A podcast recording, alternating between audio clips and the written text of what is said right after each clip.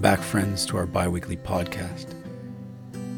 This week we'll be considering Psalm nine together and looking at the ways in which God meets us in the midst of life's challenges.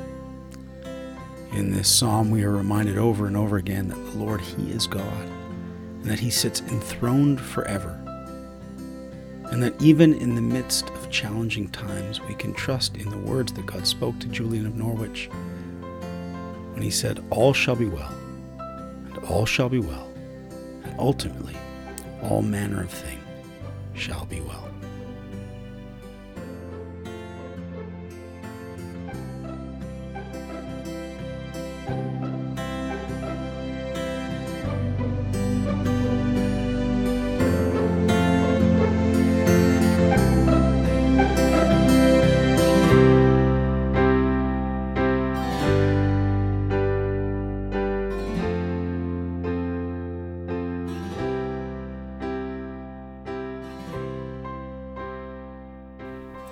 Psalm nine. I will give thanks to the Lord with my whole heart. I will recount all of your wonderful deeds. I will be glad and exult in you. I will sing praise to your name, O Most High. When my enemies turn back, they stumble and perish before your presence. For you have maintained my just cause. You have sat on the throne giving righteous judgment. You have rebuked the nations. You have made the wicked perish. You have blotted out their name forever and ever. The enemy came to an end in everlasting ruins. Their cities are rooted out. The very memory of them has perished. But the Lord sits enthroned forever. He has established His throne for justice. And He judges the world with righteousness. He judges the peoples with uprightness. The Lord is a stronghold for the oppressed, a stronghold in times of trouble. And those who know your name put their trust in you. For you, O Lord, have not forsaken those who seek you. Sing praises to the Lord who sits enthroned in Zion. Tell among the peoples His deeds. For He who avenges blood is mindful of them. He does not forget the cry of the afflicted. Be gracious to me, O Lord. See my affliction from those who hate me. You have lifted me up from the gates of death, that I may recount all your praises, that in the gates of the daughter of Zion I may rejoice in your salvation. The nations have sunk in the pit that they made, in the net they hid. Their own foot has been caught. The Lord has made Himself known. He has executed judgment. The wicked are snared in the work of their own hands. The wicked shall return to Sheol, all the nations that forget God. For the needy shall not always be forgotten, and the hope of the poor shall not perish forever. Arise, O Lord, let not man prevail. Let the nations be judged before you. Put them in fear, O Lord. Let the nations know that they are but men.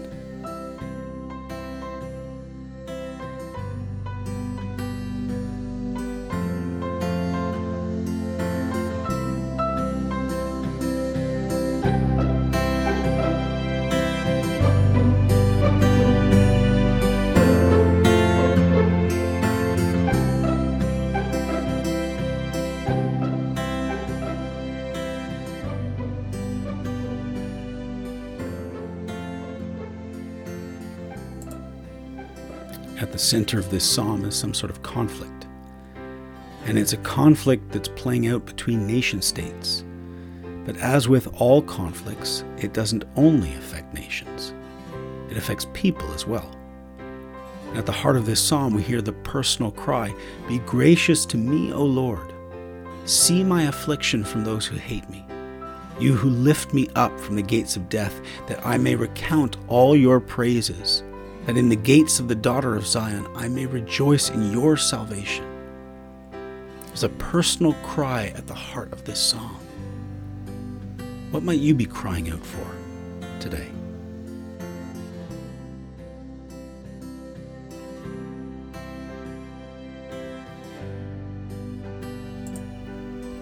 Like the psalmist, we're living in the midst of a conflict.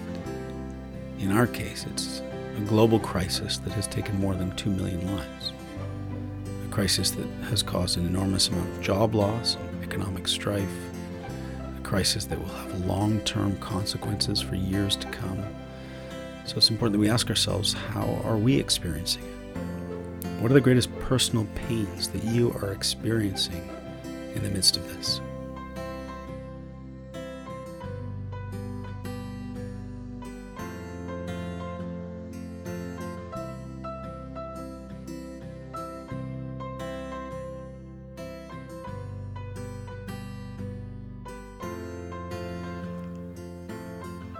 The psalmist wisely names both the national aspects of this crisis as well as the personal, and both are important to name and to recognize. But what the psalmist does is helpful. He looks both backwards at past events, events in which God has acted in history in the midst of conflict to protect and preserve his people. Verses five and six say, "You have rebuked the nations, you have made the wicked perish.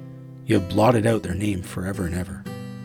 The enemy came to an end in everlasting ruins. Their cities you rooted out. The very memory of them has perished." So the psalmist looks backwards at God's past acts of protection and provision in the times of conflict. But he also looks forwards with hope as well. Verse eighteen says, "For the needy shall not always be forgotten, and the hope of the poor shall not perish forever." The psalmist is hopeful for the future as well.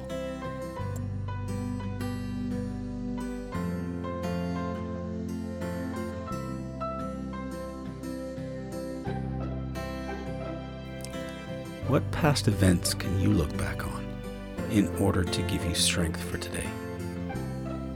What past actions of God in history or in your own life can you recall in order to give you the strength that you need as you face today's conflict and crisis?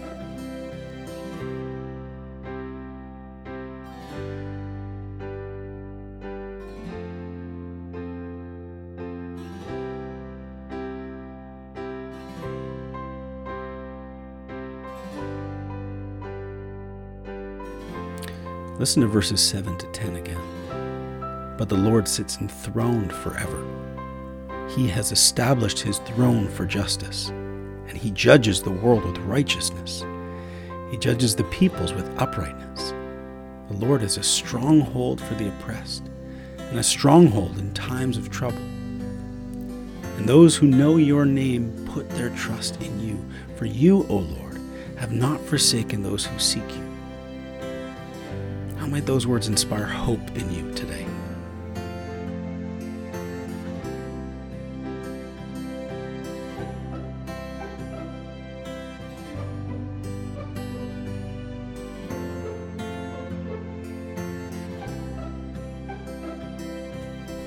And then lastly, by the psalmist toggling between past, present, and future in this psalm, it reminds us to take the long view of history, to not get overwhelmed by the challenges of the present moment that we find ourselves in, the present crisis that we're facing, but to trust that this too, as my friend Mary says, shall pass.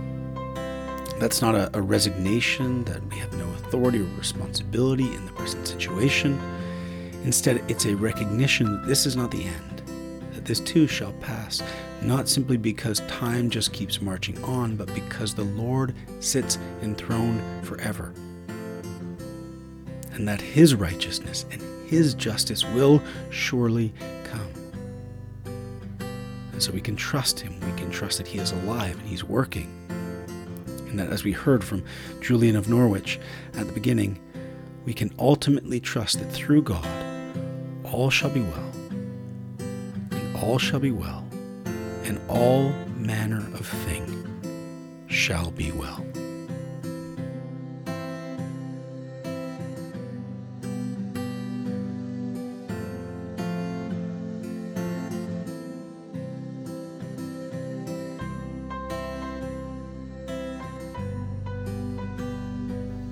As we enter into ten minutes of silence now, I would invite you to take a few deep breaths.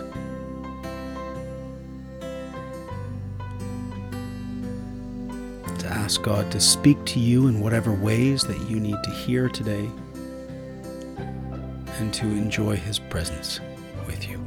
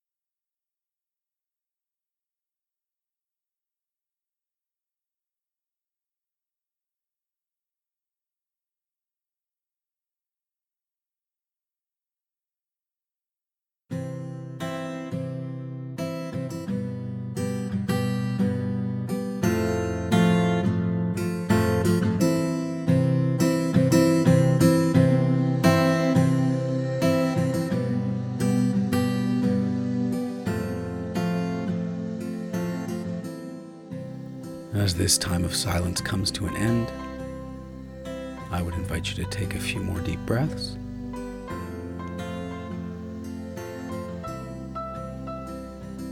To thank God for whatever ways that He has been speaking to you during this time. And to join me in praying the prayer that our Lord and Savior taught us. Our Father, who art in heaven, hallowed be thy name. Thy kingdom come.